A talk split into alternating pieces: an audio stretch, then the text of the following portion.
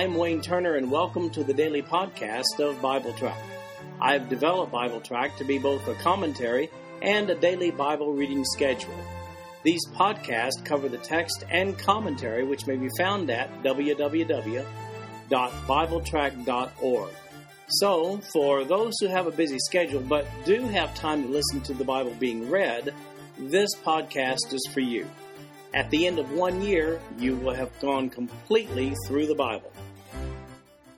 As we continue to read the New Testament chronologically, today we'll be looking at the Gospels, accounts in all four Gospels, Matthew, Mark, Luke, and John. This is the New King James Version of the podcast. The King James Version is also available. So today we're reading Matthew chapter 26, verses 36 to 56, Mark chapter 14, verses 32 to 52, Luke chapter 22, verses 39 through 53, and John chapter 18, verses 1 through 12. So here's where we are with regard to Jesus' ministry. Jesus is, at the beginning of our passage, still addressing the 12 on the eve of his crucifixion, which began back in John chapter 13. And they arrive in Gethsemane, where Jesus was taken for trial and subsequent crucifixion.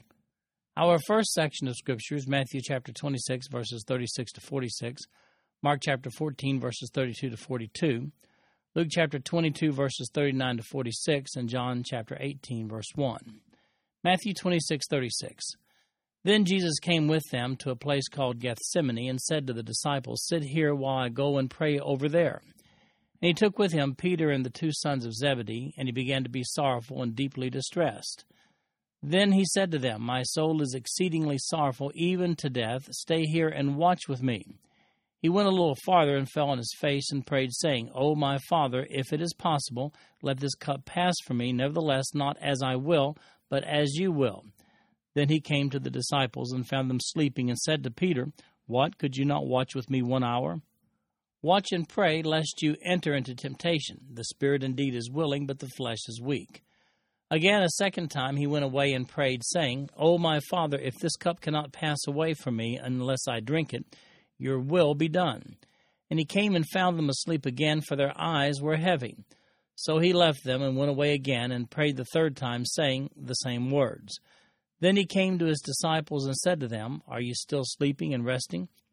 Behold, the hour is at hand, and the Son of Man is being betrayed into the hands of sinners. Rise, let us be going. See, my betrayer is at hand." Now we go over to Mark's account, beginning in Mark chapter 14, verse 32. Then they came to a place which was named Gethsemane, and he said to his disciples, "Sit here while I pray." And he took Peter, James, and John with him, and he began to be troubled and deeply distressed. Then he said to them, "My soul is exceedingly sorrowful, even to death. Stay here and watch." He went a little farther and fell on the ground and prayed that if it were possible, the hour might pass from him. And he said, "Abba, Father, all things are possible for you. Take this cup away from me. Nevertheless, not what I will, but what you will." Then he came and found them sleeping and said to Peter, "Simon, are you sleeping? Could you not watch 1 hour? Watch and pray, lest you enter into temptation. The spirit indeed is willing, but the flesh is weak." Again he went away and prayed and spoke the same words. And when he returned, he found them asleep again, for their eyes were heavy, and they did not know what to answer him. Then he came the third time and said to them, "Are you still sleeping and resting? It is enough. The hour has come. Behold, the Son of Man is being betrayed into the hands of sinners. Rise, let us be going. See, my betrayer is at hand."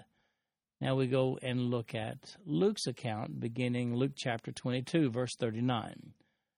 Coming out, he went to the Mount of Olives, as he was accustomed, and his disciples also followed him. When he came to the place, he said to them, "Pray that you may not enter into temptation." And he was withdrawn from them about a stone's throw, and he knelt down and prayed, saying, "Father, if it is your will, take this cup away from me. Nevertheless, not my will, but yours be done."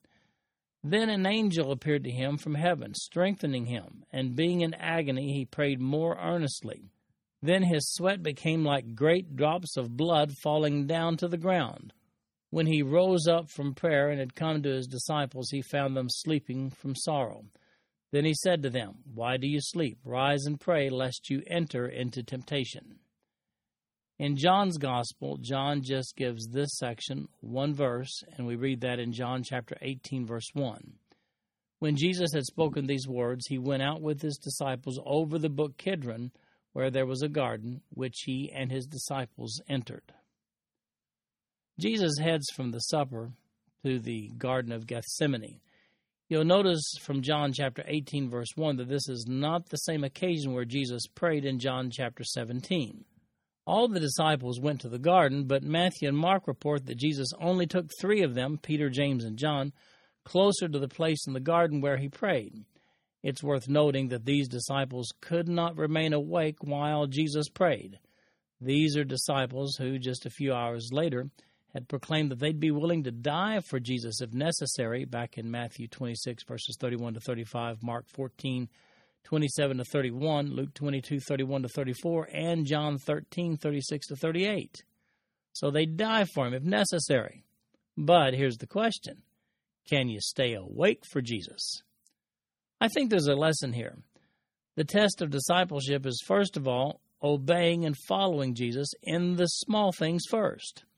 Matthew, Mark, and Luke record the same comment by Jesus when he implies that the temptation to betrayal can be offset by prayer, not by sleeping.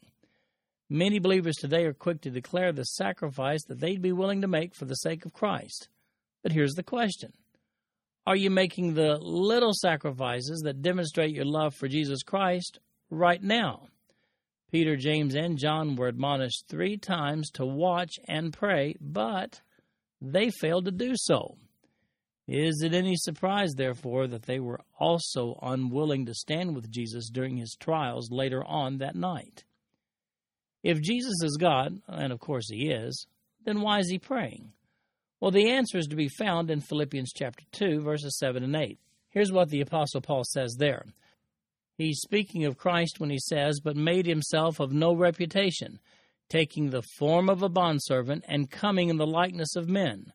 And being found in appearance as a man, he humbled himself and became obedient to the point of death, even the death of the cross." At this point in time, Jesus had emptied himself of his attributes of deity.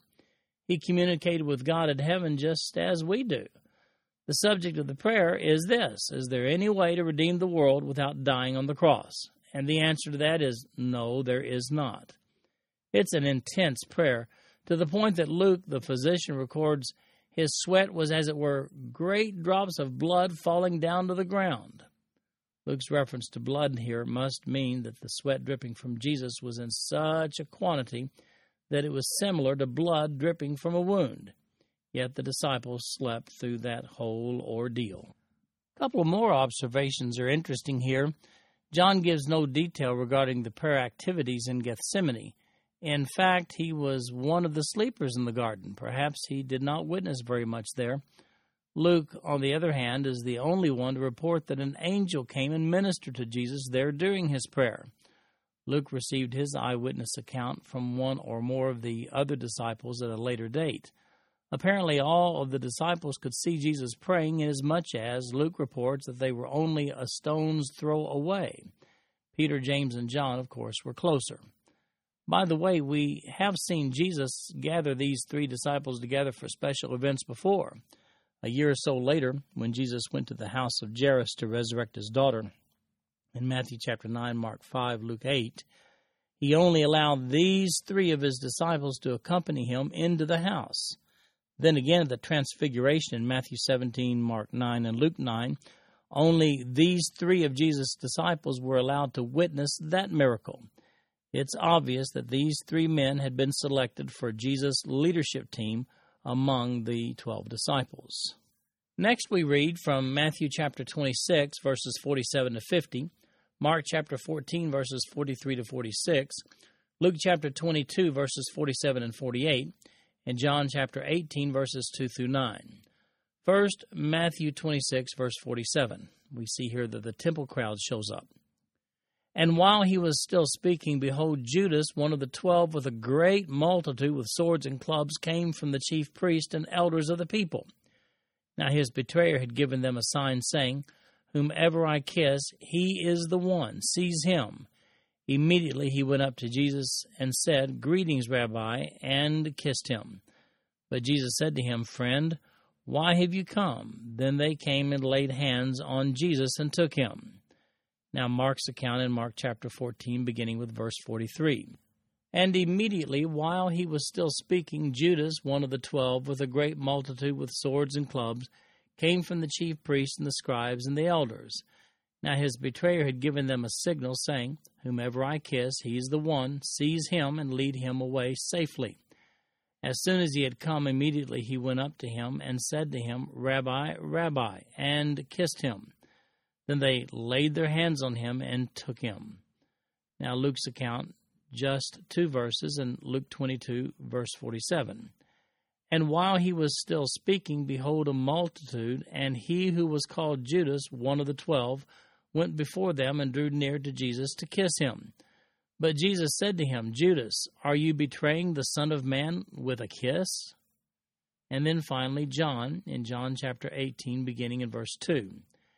And Judas, who betrayed him, also knew the place, for Jesus often met there with his disciples. Then Judas, having received a detachment of troops and officers from the chief priests and Pharisees, came there with lanterns, torches, and weapons. Jesus, therefore, knowing all things that would come upon him, went forward and said to them, "Whom are you seeking?" They answered him, "Jesus of Nazareth." Jesus said to them, "I am he." And Judas, who betrayed him, also stood with them. Now when he had said to them, "I am he," they drew back and fell to the ground. Then he asked them again, "Whom are you seeking?" And they said, "Jesus of Nazareth." Jesus answered, "I have told you that I am he.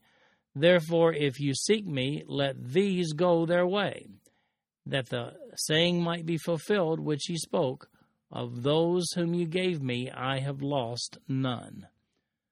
So John identifies the crowd here in verse 3 when he says, "Then Judas, having received a detachment of troops and officers from the chief priests and Pharisees, came there with lanterns, torches, and weapons."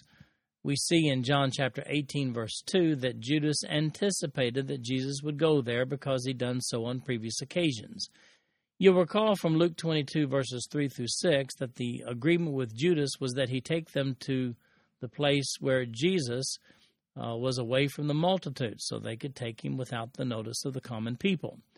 This isolated location in the garden was that opportunity to betray Jesus.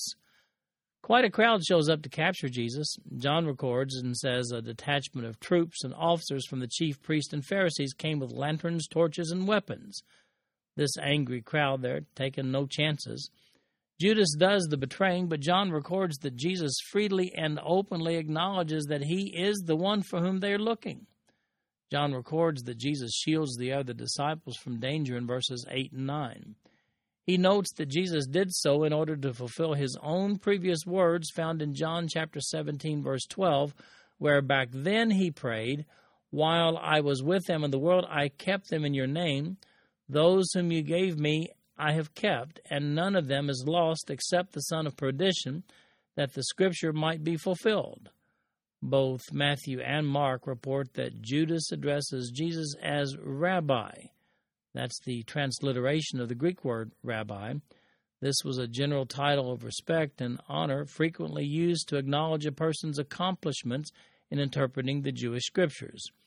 Matthew records in verse 50 that Jesus addresses Judas when he says, "Friend, why have you come?" The term friend that Jesus uses here is used to characterize Jesus' reference to Judas. It's not the usual philos, that's the word for friend that you usually find. It's used, philos, is for indicating affection between two people. Instead, Jesus refers to Judas as heteros, which simply means comrade or associate. We should observe that while all the disciples of Jesus did flee from Jesus that night, that Jesus did, in fact, encourage them to do so in verse 8 of John chapter 18. When it says this, "Jesus answered, I have told you that I am he. Therefore, if you seek me, let these go their way." That brings us to our next section of Scripture in Matthew 26, verses 51 to 56, Mark chapter 14, verses 47 to 52, Luke chapter 22, verses 49 to 53, and John chapter 18, verses 10 through 12. First, Matthew 26, 51. And suddenly one of those who were with Jesus stretched out his hand and drew his sword and struck the servant of the high priest and cut off his ear.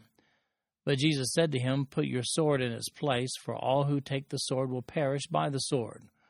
Or do you think that I cannot now pray to the Father, and he will provide me with more than 12 legions of angels? How then could the Scriptures be fulfilled that it must happen thus?" In that hour Jesus said to the multitudes, "Have you come out as against a robber with swords and clubs to take me? I sat daily with you in teaching in the temple, and you did not seize me. But all this was done that the Scriptures of the prophets might be fulfilled." Then all the disciples forsook him and fled. Now over to Mark chapter 14, beginning in verse 47. And one of those who stood by drew his sword and struck the servant of the high priest and cut off his ear. Then Jesus answered and said to them, "Have you come out as against a robber with swords and clubs to take me? I was daily with you in the temple teaching, and you did not seize me, but the Scriptures must be fulfilled." Then they all forsook him and fled. Now certain young men followed him, having a linen cloth thrown around his naked body, and the young men laid hold of him. And he left the linen cloth and fled from them naked. Now Luke's account in Luke 22, beginning in verse 49. When those around him saw what was going to happen, they said to him, "Lord, shall we strike with the sword?" And one of them struck the servant of the high priest and cut off his right ear. But Jesus answered and said, "Permit even this." And he touched his ear and healed him. Then said Jesus to the chief priests, captains of the temple, and the elders who had come to him, "Have you come out as against the robber with swords and clubs? When I was with you daily in the temple, you did not try to seize me, but this is your hour and the power of darkness." Then finally John's account in John chapter 18, beginning in verse 10. Then Simon Peter, having a sword, drew it and struck the high priest's servant and cut off his right ear. The servant's name was Malchus. So Jesus said to Peter, "Put your sword into the sheath. Shall I not drink the cup which my Father has given me?" Then the detachment of troops and the captain and the officers of the Jews arrested Jesus and bound him. So here we see that Judas does the betrayal deed. But Peter takes a sword and lops off the ear of the high priest's servant. His name was Malchus, and that's recorded in John 18:10. Jesus returns the ear to its place and declares that his betrayal and capture are part of the divine plan. It's curious that only John records the actual name of the earlopper. Matthew 26:56 is an eye-opener regarding Jesus' disciples, the ones who had earlier proclaimed that they would die for Jesus, when that verse says, "Then all the disciples forsook him and fled." Mark says the same in verse 50. It's just most interesting to note that Matthew makes reference to himself, he was one of those disciples, when he records these words in verse 56. Jesus points out to the angry mob, the mob with swords and clubs, how unnecessary it is for them to take him with this seemingly overwhelming force.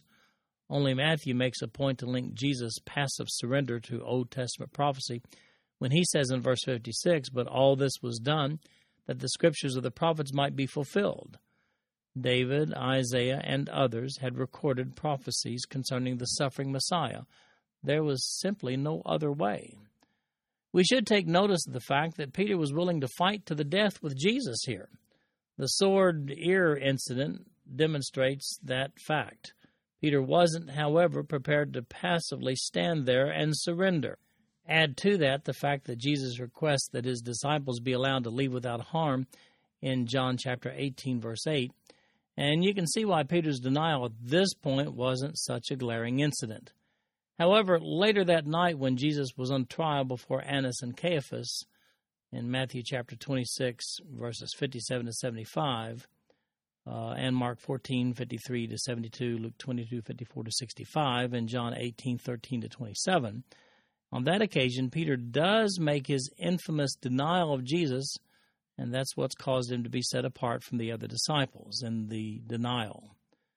Incidentally, the certain young man of Mark chapter 14, verses 51 and 52, is only found in these two verses. Why did Mark only include this incident without explanation? Many have conjectured that Mark is referring to himself there. really there's just no way of knowing for certain. This concludes our podcast for today. I'm Wayne Turner, and if you'd like to read along with our commentary online, go to www.bibletrack.org. Thank you for listening in today. The background music for these podcasts is an original composition written by the music director of Fayette Bible Church, Paul Walton.